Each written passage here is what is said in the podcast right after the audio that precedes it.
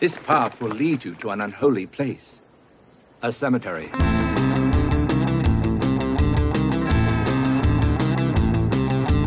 Hello, everybody. Foggy Jack here, the Lost Boy, Oddball of Magic, and the host of the Foggy Jack 13 podcast. I'll meet you down in the pumpkin patch where the haunters meet the haunted.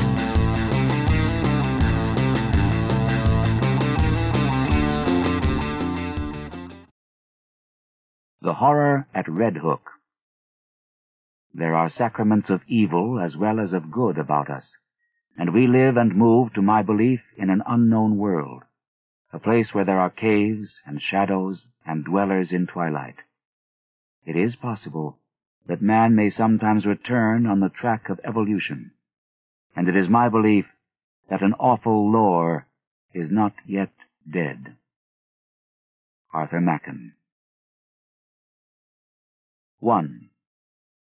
Not many weeks ago, on a street corner in the village of Pascoag, Rhode Island, a tall, heavily built, and wholesome-looking pedestrian furnished much speculation by a singular lapse of behavior. He had, it appears, been descending the hill by the road from Chepachet, and encountering the compact section, had turned to his left into the main thoroughfare, where several modest business blocks convey a touch of the urban. At this point, without visible provocation, he committed his astonishing lapse, staring queerly for a second at the tallest of the buildings before him, and then, with a series of terrified, hysterical shrieks, breaking into a frantic run, which ended in a stumble and fall at the next crossing. Picked up and dusted off by ready hands, he was found to be conscious, organically unhurt, and evidently cured of his sudden nervous attack. He muttered some shamefaced explanations involving a strain he had undergone, and with downcast glance turned back up the Chepachet road, trudging out of sight without once looking behind him. It was a strange incident to befall so large, robust, normal-featured, and capable-looking a man, and the strangeness was not lessened by the remarks of a bystander who had recognized him as the boarder of a well-known dairyman on the outskirts of Chepachet. He was, it developed, a New York police detective named Thomas F. Malone, now on a long leave of absence under medical treatment after some disproportionately arduous work on a gruesome local case which accident had made dramatic. There had been a collapse of several old brick buildings during a raid in which he had shared, and something about the wholesale loss of life, both of prisoners and of his companions, had peculiarly appalled him. As a result, he had acquired an acute and anomalous horror of any buildings even remotely suggesting the ones which had fallen in, so that in the end mental specialists forbade him the sight of such things for an indefinite period. A police surgeon with relatives in Chepachet had put forward that quaint hamlet of wooden colonial houses as an ideal spot for the psychological convalescence, and thither the sufferer had gone, promising never to venture among the brick-lined streets of larger villages till duly advised by the Woonsocket specialist with whom he was put in touch. This walk to Pascoag for magazines had been a mistake, and the patient had paid in fright, bruises, and humiliation for his disobedience. So much the gossips of Chepachet and Pascoag knew, and so much also the most learned specialists believed. But Malone had at first told the specialists much more, ceasing only when he saw that utter incredulity was his portion. Thereafter he held his peace, protesting not at all when it was generally agreed that the collapse of certain squalid brick houses in the Red Hook section of Brooklyn and the consequent death of many brave officers had unseated his nervous equilibrium. He had worked too hard, all said, in trying to clean up those nests of disorder and violence. Certain features were shocking enough in all conscience, and the unexpected tragedy was the last straw. This was a simple explanation which everyone could understand and because Malone was not a simple person, he perceived that he had better let it suffice. To hint to unimaginative people of a horror beyond all human conception, a horror of houses and blocks and cities, leprous and cancerous with evil dragged from elder worlds, would be merely to invite a padded cell instead of a restful rustication. And Malone was a man of sense, despite his mysticism. He had the Celt's far vision of weird and hidden things but the logician's quick eye for the outwardly unconvincing, an amalgam which had led him far afield in the forty-two years of his life, and set him in strange places for a Dublin University man born in a Georgian villa near Phoenix Park. And now, as he reviewed the things he had seen and felt and apprehended, Malone was content to keep unshared the secret of what could reduce a dauntless fighter to a quivering neurotic. What could make old brick slums and seas of dark, subtle faces a thing of nightmare and eldritch portent. It would not be the first time his sensations had been forced to bide uninterrupted.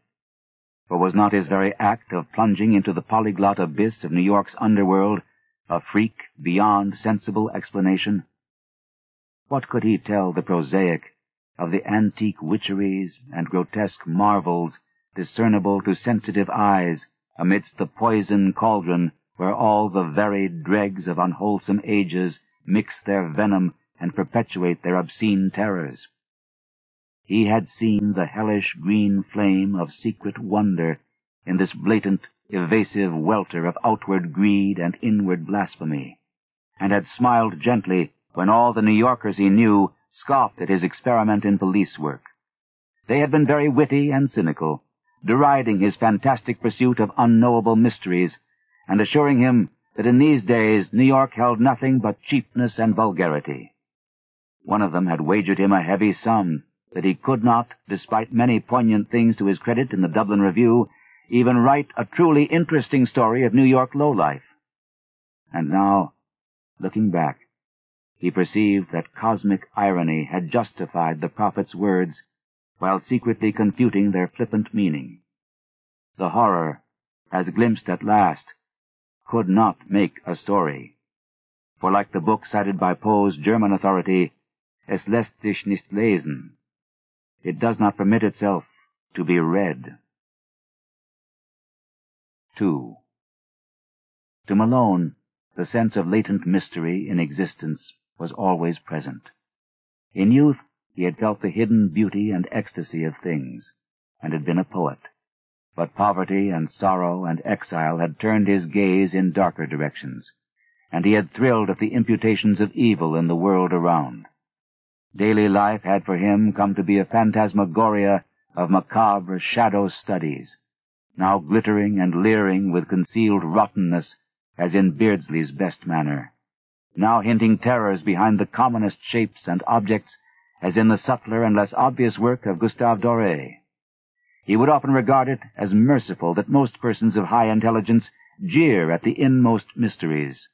For, he argued, if superior minds were ever placed in fullest contact with the secrets preserved by ancient and lowly cults, the resultant abnormalities would soon not only wreck the world, but threaten the very integrity of the universe. All this reflection was no doubt morbid, but keen logic and a deep sense of humor ably offset it. Malone was satisfied to let his notions remain as half-spied and forbidden visions to be lightly played with.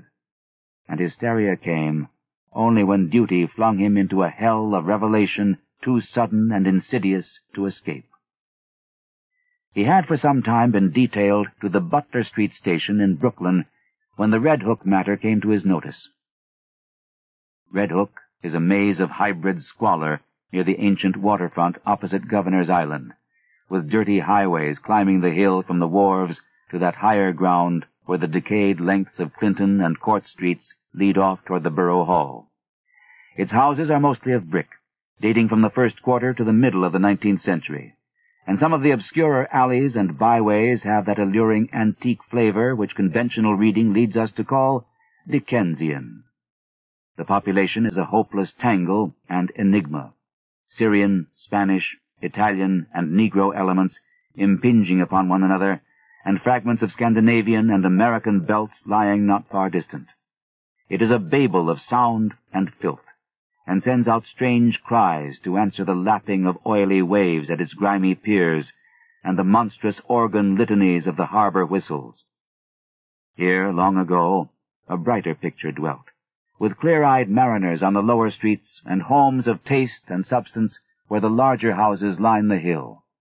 One can trace the relics of this former happiness in the trim shapes of the buildings, the occasional graceful churches, and the evidences of original art and background in bits of detail here and there. A worn flight of steps, a battered doorway, a wormy pair of decorative columns or pilasters, or a fragment of once green space with bent and rusted iron railing. The houses are generally in solid blocks, and now and then a many-windowed cupola arises to tell of days when the households of captains and shipowners watched the sea. From this tangle of material and spiritual putrescence, the blasphemies of an hundred dialects assail the sky. Hordes of prowlers reel shouting and singing along the lanes and thoroughfares. Occasional furtive hands suddenly extinguish lights and pull down curtains, and swarthy, sin-pitted faces disappear from windows when visitors pick their way through. Policemen despair of order or reform, and seek rather to erect barriers protecting the outside world from the contagion. The clang of the patrol is answered by a kind of spectral silence, and such prisoners as are taken are never communicative. Visible offenses are as varied as the local dialects, and run the gamut from the smuggling of rum and prohibited aliens through diverse stages of lawlessness and obscure vice to murder and mutilation in their most abhorrent guises. That these visible affairs are not more frequent is not to the neighborhood's credit, unless the power of concealment be an art demanding credit. More people enter Red Hook than leave it, or at least than leave it by the landward side, and those who are not loquacious are the likeliest to leave. Malone found in this state of things a faint stench of secrets more terrible than any of the sins denounced by citizens and bemoaned by priests and philanthropists. He was conscious, as one who united imagination with scientific knowledge, that modern people, under lawless conditions, tend uncannily to repeat the darkest instinctive patterns of primitive, half-ape savagery in their daily life and ritual observances. And he had often viewed with an anthropologist's shudder the chanting, cursing processions of blear-eyed and pock-marked young men which wound their way along in the dark, small hours of morning. One saw groups of these youths incessantly, sometimes in leering vigils on street corners, sometimes in doorways playing eerily on cheap instruments of music, sometimes in stupefied dozes or indecent dialogues around cafeteria tables near Borough Hall, and sometimes in whispering converse around dingy taxicabs drawn up at the high stoops of crumbling and closely shuttered old houses. They chilled and fascinated him more than he dared confess to his associates on the force, for he seemed to see in them some monstrous thread of secret continuity, some fiendish, cryptical, and ancient pattern utterly beyond and below the sordid mass of facts and habits and haunts listed with such conscientious technical care by the police.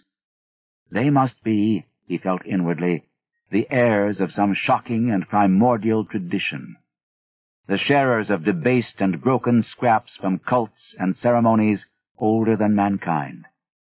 Their coherence and definiteness suggested it, and it showed in the singular suspicion of order which lurked beneath their squalid disorder.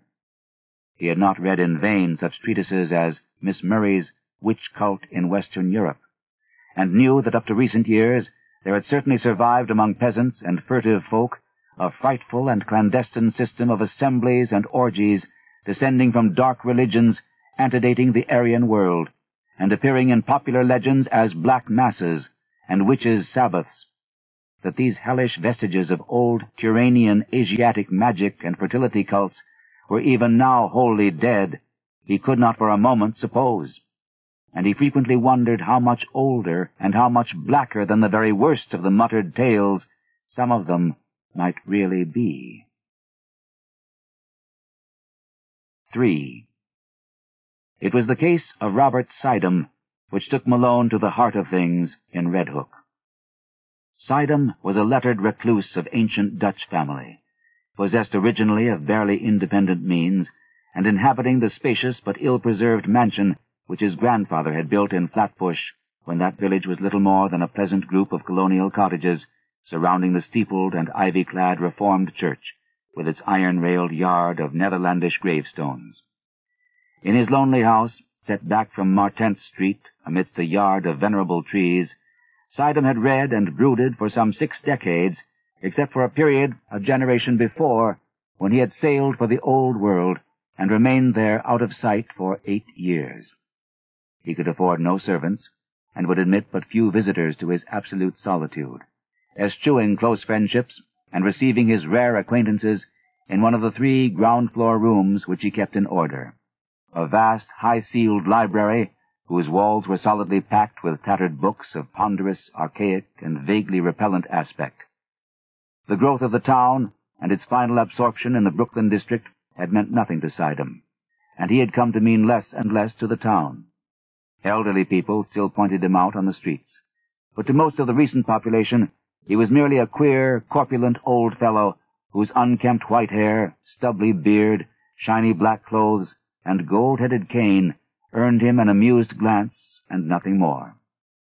Malone did not know him by sight till duty called him to the case, but had heard of him indirectly as a really profound authority on medieval superstition, and had once idly meant to look up an out-of-print pamphlet of his on the Kabbalah and the Faustus legend, which a friend had quoted from memory. Suydam became a case when his distant and only relatives sought court pronouncements on his sanity. Their action seemed sudden to the outside world, but was really undertaken only after prolonged observation and sorrowful debate. It was based on certain odd changes in his speech and habits, wild references to impending wonders, and unaccountable hauntings of disreputable Brooklyn neighborhoods. He had been growing shabbier and shabbier with the years, and now prowled about like a veritable mendicant, seen occasionally by humiliated friends in subway stations, or loitering on the benches around Borough Hall in conversation with groups of swarthy, evil-looking strangers.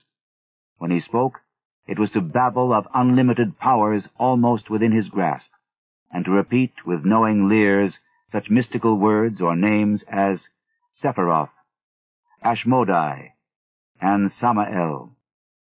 The court action revealed that he was using up his income and wasting his principal in the purchase of curious tomes imported from London and Paris, and in the maintenance of a squalid basement flat in the Red Hook district where he spent nearly every night, receiving odd delegations of mixed rowdies and foreigners, and apparently conducting some kind of ceremonial service behind the green blinds of secretive windows. Detectives assigned to follow him reported strange cries and chants and prancing of feet filtering out from these nocturnal rites, and shuddered at their peculiar ecstasy and abandon despite the commonness of weird orgies in that sodden section.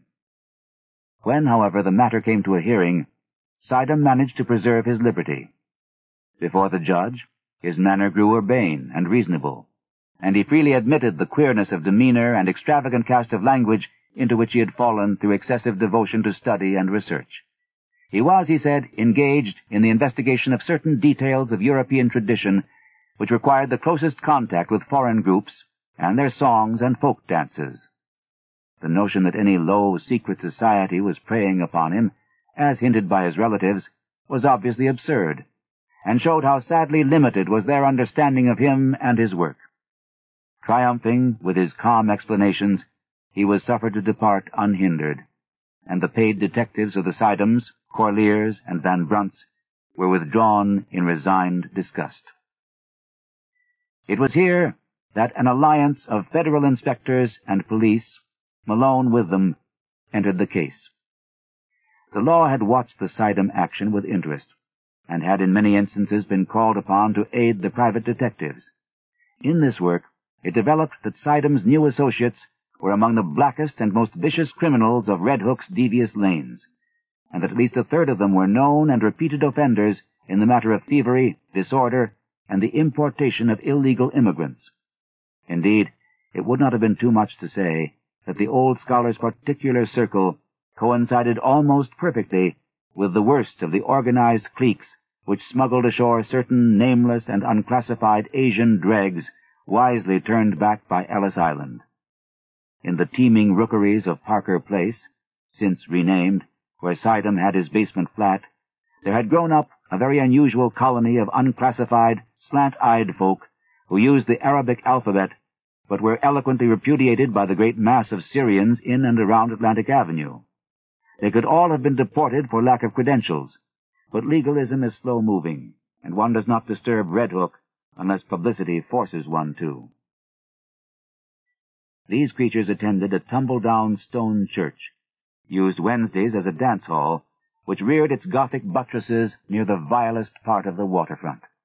It was nominally Catholic, but priests throughout Brooklyn denied the place all standing and authenticity, and policemen agreed with them when they listened to the noises it emitted at night. Malone used to fancy he heard terrible cracked bass notes from a hidden organ far underground when the church stood empty and unlighted, whilst all observers dreaded the shrieking and drumming which accompanied the visible services. Suydam, when questioned, said he thought the ritual was some remnant of Nestorian Christianity tinctured with the shamanism of Tibet. Most of the people, he conjectured, were of Mongoloid stock, originating somewhere in or near Kurdistan. And Malone could not help recalling that Kurdistan is the land of the Yezidis, last survivors of the Persian devil worshippers. However this may have been, the stir of the Suydam investigation made it certain that these unauthorized newcomers were flooding Red Hook in increasing numbers, entering through some marine conspiracy unreached by revenue officers and harbor police, overrunning Parker Place and rapidly spreading up the hill, and welcomed with curious fraternalism by the other assorted denizens of the region. Their squat figures and characteristic squinting physiognomies, grotesquely combined with flashy American clothing, appeared more and more numerously among the loafers and nomad gangsters of the Borough Hall section, till at length it was deemed necessary to compute their numbers, ascertain their sources and occupations, and find, if possible, a way to round them up and deliver them to the proper immigration authorities. To this task, Malone was assigned by agreement of federal and city forces, and as he commenced his canvass of Red Hook, he felt poised upon the brink of nameless terrors with the shabby, unkempt figure of Robert Suydam as arch-fiend and adversary. 4. Police methods are varied and ingenious. Malone, through unostentatious rambles, carefully casual conversations, well-timed offers of hip-pocket liquor, and judicious dialogues with frightened prisoners, learned many isolated facts about the movement whose aspect had become so menacing. The newcomers were indeed Kurds, but of a dialect obscure and puzzling to exact philology. Such of them as worked lived mostly as dock hands and unlicensed peddlers, though frequently serving in Greek restaurants and tending corner newsstands. Most of them, however, had no visible means of support, and were obviously connected with underworld pursuits, of which smuggling and bootlegging were the least indescribable. They had come in steamships, apparently tramp freighters, and had been unloaded by stealth on moonless nights in rowboats which stole under a certain wharf and followed a hidden canal to a secret subterranean pool beneath a house. This wharf, canal, and house Malone could not locate, for the memories of his informants were exceedingly confused, while their speech was to a great extent beyond even the ablest interpreters nor could he gain any real data on the reasons for their systematic importation. They were reticent about the exact spot from which they had come, and were never sufficiently off guard to reveal the agencies which had sought them out and directed their course. Indeed, they developed something like acute fright when asked the reasons for their presence. Gangsters of other breeds were equally taciturn, and the most that could be gathered was that some god or great priesthood had promised them unheard-of powers and supernatural glories, and rulerships in a strange land. The attendance of both newcomers and old gangsters at Suydam's closely guarded nocturnal meetings was very regular, and the police soon learned that the erstwhile recluse had leased additional flats to accommodate such guests as knew his password, at last occupying three entire houses, and permanently harboring many of his queer companions. He spent but little time now at his Flatbush home, apparently going and coming only to obtain and return books, and his face and manner had attained an appalling pitch of wildness. Malone twice interviewed him, but was each time brusquely repulsed. He knew nothing, he said, of any mysterious plots or movements, and had no idea how the Kurds could have entered or what they wanted. His business was to study undisturbed the folklore of all the immigrants of the district, a business with which policemen had no legitimate concern. Malone mentioned his admiration for Suydam's old brochure on the Kabbalah and other myths, but the old man's softening was only momentary.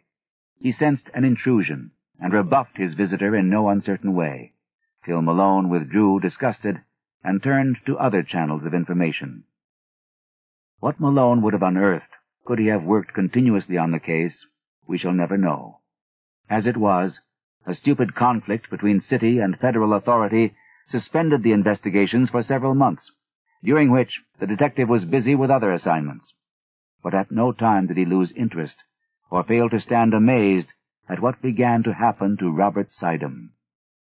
Just at the time when a wave of kidnappings and disappearances spread its excitement over New York, the unkempt scholar embarked upon a metamorphosis as startling as it was absurd. One day he was seen near Borough Hall with clean-shaved face, well-trimmed hair, and tastefully immaculate attire, and on every day thereafter some obscure improvement was noticed in him.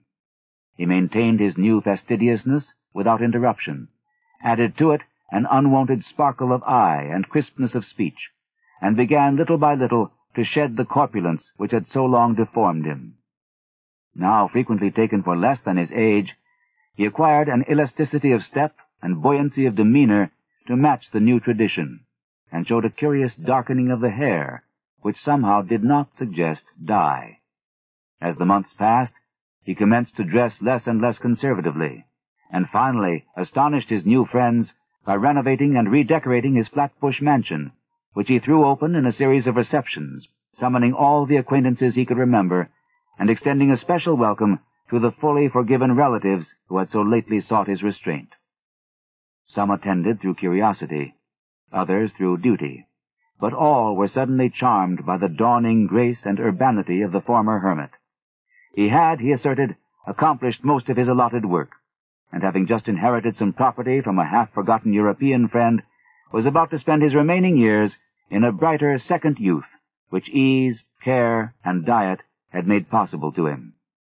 Less and less was he seen at Red Hook, and more and more did he move in the society to which he was born. Policemen noted a tendency of the gangsters to congregate at the old stone church and dance hall instead of at the basement flat in Parker Place, though the latter and its recent annexes still overflowed with noxious life. Then two incidents occurred, wide enough apart, but both of intense interest in the case as Malone envisaged it. One was a quiet announcement in the Eagle of Robert Suydam's engagement to Miss Cornelia Gerritsen of Bayside, a young woman of excellent position and distantly related to the elderly bridegroom-elect, whilst the other was a raid on the dance hall church by city police, after a report that the face of a kidnapped child had been seen for a second at one of the basement windows. Malone had participated in this raid and studied the place with much care when inside. Nothing was found, in fact, the building was entirely deserted when visited, but the sensitive Celt was vaguely disturbed by many things about the interior. There were crudely painted panels he did not like.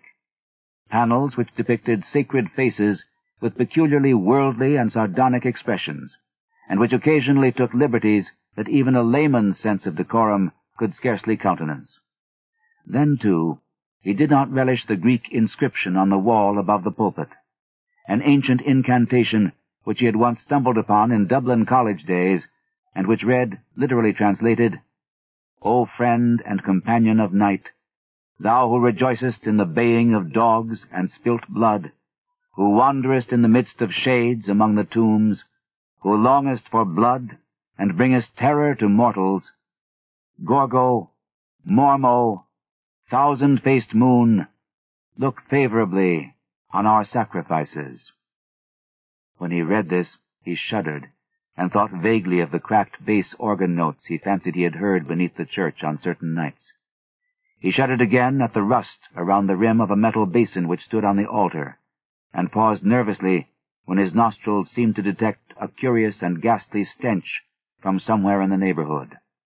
That organ memory haunted him, and he explored the basement with particular assiduity before he left. The place was very hateful to him. Yet, after all, were the blasphemous panels and inscriptions more than mere crudities, perpetrated by the ignorant? By the time of Suydam's wedding, the kidnapping epidemic had become a popular newspaper scandal. Most of the victims were young children of the lowest classes, but the increasing number of disappearances had worked up a sentiment of the strongest fury. Journals clamored for action from the police, and once more the Butler Street station sent its men over to Red Hook for clues, discoveries, and criminals. Malone was glad to be on the trail again, and took pride in a raid on one of Suydam's Parker Place houses. There indeed no stolen child was found, despite the tales of screams and the red sash picked up in the areaway, but the paintings and rough inscriptions on the peeling walls of most of the rooms, and the primitive chemical laboratory in the attic, all helped to convince the detective that he was on the track of something tremendous. The paintings were appalling, hideous monsters of every shape and size, and parodies on human outlines which cannot be described. The writing was in red, and varied from Arabic to Greek, Roman, and Hebrew letters. Malone could not read much of it, but what he did decipher was portentous and cabalistic enough. One frequently repeated motto was in a sort of Hebraized Hellenistic Greek, and suggested the most terrible demon evocations of the Alexandrian decadence.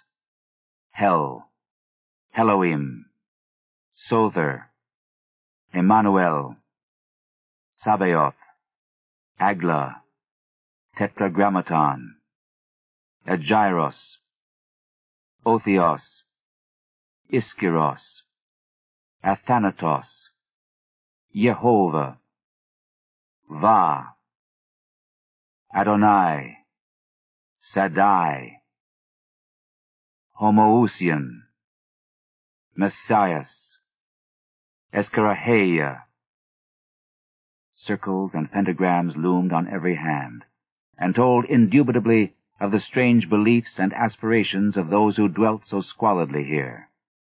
In the cellar, however, the strangest thing was found. A pile of genuine gold ingots covered carelessly with a piece of burlap, and bearing upon their shining surfaces the same weird hieroglyphics which also adorned the walls. During the raid, the police encountered only a passive resistance from the squinting Orientals that swarmed from every door. Finding nothing relevant, they had to leave all as it was. But the precinct captain wrote Suydam a note advising him to look closely to the character of his tenants and protégés in view of the growing public clamor. 5. Then came the June wedding and the great sensation. Flatbush was gay for the hour, about high noon, and pendanted motors thronged the streets near the old Dutch church where an awning stretched from door to highway. No local event ever surpassed the Suydam Gerritsen nuptials in tone and scale, and the party which escorted bride and groom to the Cunard Pier was, if not exactly the smartest, at least a solid page from the social register. At five o'clock, adieus were waved, and the ponderous liner edged away from the long pier, slowly turned its nose seaward, discarded its tug, and headed for the widening water spaces that led to old world wonders. By night, the outer harbor was cleared, and late passengers watched the stars twinkling above an unpolluted ocean. Whether the tramp steamer or the scream was first to gain attention, no one can say. Probably they were simultaneous, but it is of no use to calculate. The scream came from the Suydam stateroom, and the sailor who broke down the door could perhaps have told frightful things if he had not forthwith gone completely mad. As it is, he shrieked more loudly than the first victims, and thereafter ran simpering about the vessel till caught and put in irons. The ship's doctor, who entered the stateroom and turned on the lights a moment later, did not go mad, but told nobody what he saw till afterward, when he corresponded with Malone in Chepachet. It was murder, strangulation, but one need not say that the claw mark on Mrs. Suydam's throat could not have come from her husband's or any other human hand, or that upon the white wall there flickered for an instant in hateful red a legend which, later copied from memory, seems to have been nothing less than the fearsome Chaldee letters of the word Lilith. One need not mention these things because they vanished so quickly. As for Suydam, one could at least bar others from the room until one knew what to think oneself. The doctor has distinctly assured Malone that he did not see it. The open porthole, just before he turned on the lights, was clouded for a second with a certain phosphorescence, and for a moment there seemed to echo in the night outside the suggestion of a faint and hellish tittering, but no real outline met the eye. As proof, the doctor points to his continued sanity. Then the tramp steamer claimed all attention. A boat put off, and a horde of swart, insolent ruffians in officer's dress swarmed aboard the temporarily halted Cunarder. They wanted Suydam or his body. They had known of his trip, and for certain reasons were sure he would die. The captain's deck was almost a pandemonium, for at the instant, between the doctor's report from the stateroom and the demands of the men from the tramp, not even the wisest and gravest seaman could think what to do. Suddenly, the leader of the visiting mariners, an Arab with a hatefully negroid mouth, pulled forth a dirty, crumpled paper and handed it to the captain. It was signed by Robert Suydam and bore the following odd message. In case of sudden or unexplained accident or death on my part, please deliver me or my body unquestioningly into the hands of the bearer and his associates. Everything, for me and perhaps for you, depends on absolute compliance. Explanations can come later. Do not fail me now. Robert Suydam. Captain and doctor looked at each other, and the latter whispered something to the former. Finally, they nodded rather helplessly and led the way to the Suydam stateroom. The doctor directed the captain's glance away as he unlocked the door and admitted the strange seaman.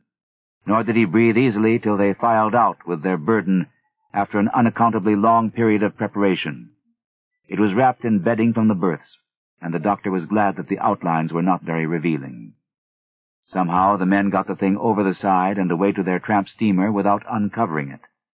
The Cunarder started again, and the doctor and a ship's undertaker sought out the Suydam stateroom to perform what last services they could. Once more the physician was forced to reticence and even to mendacity, for a hellish thing had happened. When the undertaker asked him why he had drained off all of Mrs. Suydam's blood, he neglected to affirm that he had not done so. Nor did he point to the vacant bottle spaces on the rack, or to the odor in the sink, which showed the hasty disposition of the bottle's original contents. The pockets of those men, if men they were, had bulged damnably when they left the ship. Two hours later, and the world knew by radio all that it ought to know of the horrible affair. 6. That same June evening, without having heard a word from the sea, Malone was desperately busy among the alleys of Red Hook. A sudden stir seemed to permeate the place, and as if apprised by grapevine telegraph of something singular, the denizens clustered expectantly around the dance hall church and the houses in Parker Place. Three children had just disappeared, blue-eyed Norwegians from the streets toward Gowanus, and there were rumors of a mob forming among the sturdy Vikings of that section. Malone had for weeks been urging his colleagues to attempt a general clean-up, and at last, moved by conditions more obvious to their common sense than the conjectures of a Dublin dreamer, they had agreed upon a final stroke. The unrest and menace of this evening had been the deciding factor, and just about midnight, a raiding party recruited from three stations descended upon Parker Place and its environs. Doors were battered in, stragglers arrested, and candle-lighted rooms forced to disgorge unbelievable throngs of mixed foreigners in figured robes, mitres, and other inexplicable devices. Much was lost in the melee, for objects were thrown hastily down unexpected shafts, and betraying odors deadened by the sudden kindling of pungent incense. But spattered blood was everywhere, and Malone shuddered whenever he saw a brazier or altar from which the smoke was still rising. He wanted to be in several places at once, and decided on Suydam's basement flat only after a messenger had reported the complete emptiness of the dilapidated dance hall church. The flat, he thought, must hold some clue to a cult of which the occult scholar had so obviously become the center and leader. And it was with real expectancy that he ransacked the musty rooms, noted their vaguely charnel odor, and examined the curious books, instruments, gold ingots, and glass-stoppered bottles scattered carelessly here and there. Once, a lean, black-and-white cat edged between his feet and tripped him, overturning at the same time a beaker half full of a red liquid. The shock was severe, and to this day Malone is not certain of what he saw, but in dreams he still pictures that cat as it scuttled away with certain monstrous alterations and peculiarities. Then came the locked cellar door, and the search for something to break it down. A heavy stool stood near, and its tough seat was more than enough for the antique panels. A crack formed and enlarged, and the whole door gave way. But from the other side, whence poured a howling tumult of ice-cold wind, with all the stenches of the bottomless pit, and whence reached a sucking force not of earth or heaven, which coiling sentiently about the paralyzed detective, dragged him through the aperture and down unmeasured spaces filled with whispers and wails and gusts of mocking laughter. Of course it was a dream. All the specialists have told him so, and he has nothing to prove the contrary. Indeed, he would rather have it thus, for then the sight of old brick slums and dark foreign faces would not eat so deeply into his soul.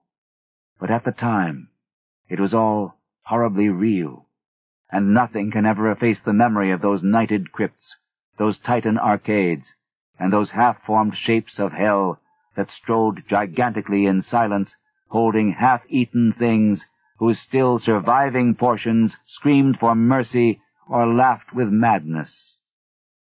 Odors of incense and corruption joined in sickening concert, and the black air was alive with the cloudy, semi-visible bulk of shapeless, elemental things with eyes. Somewhere, dark, sticky water was lapping at onyx piers, and once the shivery tinkle of raucous little bells pealed out to greet the insane titter of a naked phosphorescent thing which swam into sight, scrambled ashore, and climbed up to squat leeringly on a carved golden pedestal in the background. Avenues of limitless night seemed to radiate in every direction, till one might fancy that here lay the root of a contagion destined to sicken and swallow cities, and engulf nations in the fetor of hybrid pestilence. Here cosmic sin had entered, and festered by unhallowed rites had commenced the grinning march of death that was to rot us all to fungus abnormalities too hideous for the grave's holding. Satan here held his Babylonish court, and in the blood of stainless childhood the leprous limbs of phosphorescent Lilith were laved. Incubi and succubi howled praise to Hecate, and headless moon calves bleated to the Magna Mater. Goats leaped to the sound of thin, accursed flutes, and Aegipans chased endlessly after misshapen fawns over rocks twisted like swollen toads. Moloch and Ashtaroth were not absent, for in this quintessence of all damnation the bounds of consciousness were let down, and man's fancy lay open to vistas of every realm of horror and every forbidden dimension that evil had power to mold. The world and nature were helpless against such assaults from unsealed wells of night, nor could any sign or prayer check the Walpurgis riot of horror which had come when a sage with the hateful key had stumbled on a hoard with the locked and brimming coffer of transmitted demon lore. Suddenly, a ray of physical light shot through these phantasms, and Malone heard the sound of oars amidst the blasphemies of things that should be dead. A boat with a lantern in its prow darted into sight, made fast to an iron ring in the slimy stone pier, and vomited forth several dark men bearing a long burden, swathed in bedding. They took it to the naked phosphorescent thing on the carved golden pedestal, and the thing tittered and pawed at the bedding. Then they unswathed it, and propped upright before the pedestal the gangrenous corpse of a corpulent old man with stubbly beard and unkempt white hair. The phosphorescent thing tittered again, and the men produced bottles from their pockets and anointed its feet with red. whilst they afterward gave the bottles to the thing to drink from. All at once, from an arcaded avenue leading endlessly away, there came the demoniac rattle and wheeze of a blasphemous organ, choking and rumbling out the mockeries of hell in a cracked, sardonic bass. In an instant, every moving entity was electrified, and forming at once into a ceremonial procession, the nightmare horde slithered away in quest of the sound. Goat, satyr, and Aegipan, incubus, succuba, and lemur, twisted toad and shapeless elemental, dog-faced howler and silent strutter in darkness, all led by the abominable naked phosphorescent thing that had squatted on the carved golden throne, and that now strode insolently, bearing in its arms the glassy-eyed corpse of the corpulent old man.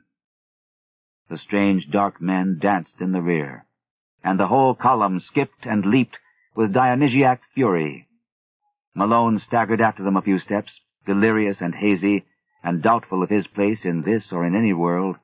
Then he turned, faltered, and sank down on the cold, damp stone, gasping and shivering as the demon organ croaked on, and the howling and drumming and tinkling of the mad procession grew fainter and fainter. Vaguely he was conscious of chanted horrors and shocking croakings afar off. Now and then a wail or whine of ceremonial devotion would float to him through the black arcade, whilst eventually there rose the dreadful Greek incantation whose text he had read above the pulpit of that dance-hall church. O friend and companion of night, thou who rejoicest in the baying of dogs, here a hideous howl burst forth, and spilt blood, here nameless sounds vied with morbid shriekings who wanderest in the midst of shades among the tombs. Here a whistling sigh occurred, who longest for blood, and bringest terror to mortals. Short, sharp cries from myriad throats. Gorgo, repeated as response. Mormo, repeated with ecstasy. Thousand-faced moon, sighs and flute notes. Look favorably on our sacrifices. As the chant closed, a general shout went up, and hissing sounds nearly drowned the croaking of the cracked bass organ. Then a gasp as from many throats, and a babel of barked and bleated words. Lilith, great Lilith, behold the bridegroom! More cries, a clamor of rioting, and the sharp, clicking footfalls of a running figure. The footfalls approached, and Malone raised himself to his elbow to look. The luminosity of the crypt, lately diminished, had now slightly increased, and in that devil light there appeared the fleeing form of that which should not flee or feel or breathe, the glassy-eyed, gangrenous corpse of the corpulent old man, now needing no support, but animated by some infernal sorcery of the rite just closed. After it raced the naked, tittering, phosphorescent thing that belonged on the carven pedestal, and still farther behind panted the dark men, and all the dread crew of sentient loathsomeness. The corpse was gaining on its pursuers, and seemed bent on a definite object, straining with every rotting muscle toward the carved golden pedestal, whose necromantic importance was evidently so great. Another moment, and it had reached its goal, whilst the trailing throng labored on with more frantic speed. But they were too late, for in one final spurt of strength, which ripped tendon from tendon, and sent its noisome bulk floundering to the floor in a state of jellyish dissolution, the staring corpse, which had been Robert Suydam, achieved its object and its triumph.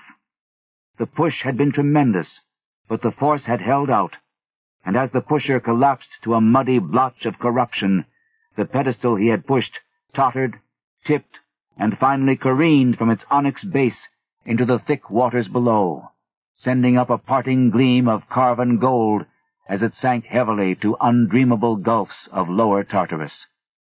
In that instant, too, the whole scene of horror faded to nothingness before Malone's eyes, and he fainted amidst a thunderous crash which seemed to blot out all the evil universe. 7.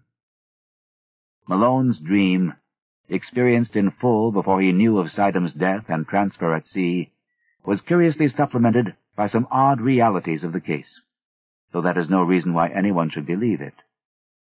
The three old houses in Parker Place, doubtless long rotten with decay in its most insidious form, collapsed without visible cause, while half the raiders and most of the prisoners were inside. And of both, the greater number were instantly killed. End of side 9. To continue, turn the cassette over. Side 10. Dagon and Other Macabre Tales by H.P. Lovecraft. Continuing with The Horror at Red Hook on page 263.